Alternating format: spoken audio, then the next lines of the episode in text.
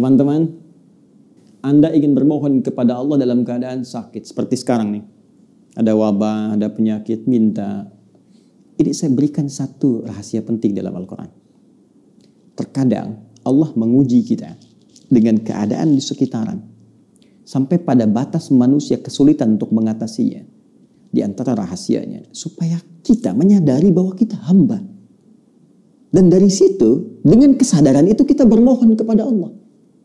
Jadi kalau kita masih angkuh, masih merasa kita mampu, Allah akan berikan. Yang lebih daripada itu, lebih daripada itu sampai dipaksa kita mengakui kemanusiaan kita, kehambaan kita dan bermohon kepada Allah. Ya Rabb, Ya Allah. Rumus ini bisa ditemukan di Quran. Surah ke-6 misalnya, Al-An'am ayat ke-42. Ya, perhatikan kalimatnya. Kata Allah, laqad arsalna ya min qablik ila umamin min qablika. Wa qad arsalna ila umamin min qablika. Dan sungguh kami telah utus rasul-rasul pada umat-umat sebelum engkau. Fa akhadnahum bil ba'sa'i wad dharra. Ya, maka Allah menguji mereka dengan ujian-ujian yang tak mudah. Ba'sa wad dharra. Kesulitan kelaparan. Ya ya gangguan terhadap fisik. Bisa penyakit bisa. Ya, baksun itu mungkin terasa masih biasa, sempit. Darra itu sudah masuk ke fisik. Ya, darra itu bisa penyakit.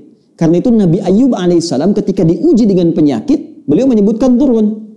Ya, masanya dhurru, buka Quran surah ke-21 ayat 83. Wa ayyuba idna rabbahu anni masaniya dhurru wa anta arhamur rahimin. Dan aku buka kata Allah, kisah Nabi Ayub alaihissalam ketika bermohon kepada Allah supaya disembuhkan dari penyakit. Kata beliau, Anni masani wa anta arhamur rahimin. Ya Allah penyakit ini sudah menyakiti saya. Sedangkan engkau yang paling sayang kepada saya. Nah, di ayat Al-An'am tadi, ya, di ayat ke-42 surah Al-An'am tadi, Allah menyebut ujian dengan dharwa jama' dari kata dhurwun. Jadi kalau sudah jama' dampaknya ke banyak orang. Boleh jadi terkait dengan wabah, dengan virus COVID-19 yang sekarang kita hadapi. Tapi apa hikmahnya? Kata Allah lihat ujung ayatnya, la'allahum yatadarra'un. Fa'akhadnahum bil ba'sa'i wad dharra'i la'allahum yatadarra'un.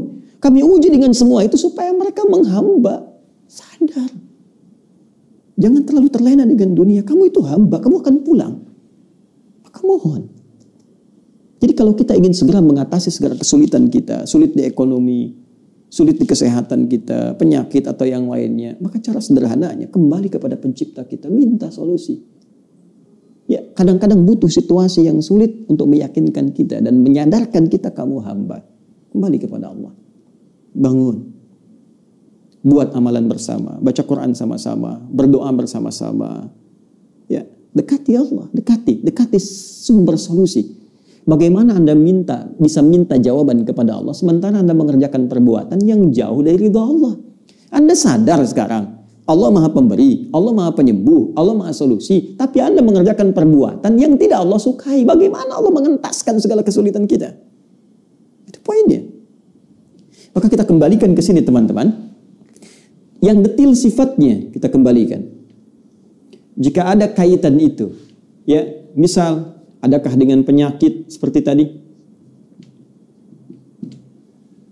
Adakah terkait dengan persoalan misalnya bisnis yang sulit atau pekerjaan yang sulit? Adakah terkait dengan faktor keluarga, semisal keturunan misalnya? Maka tegas, jelas, diturunkan detil-detil bimbingannya. Sambil contoh misalnya, terkait dengan penyakit, langsung kepada puncaknya.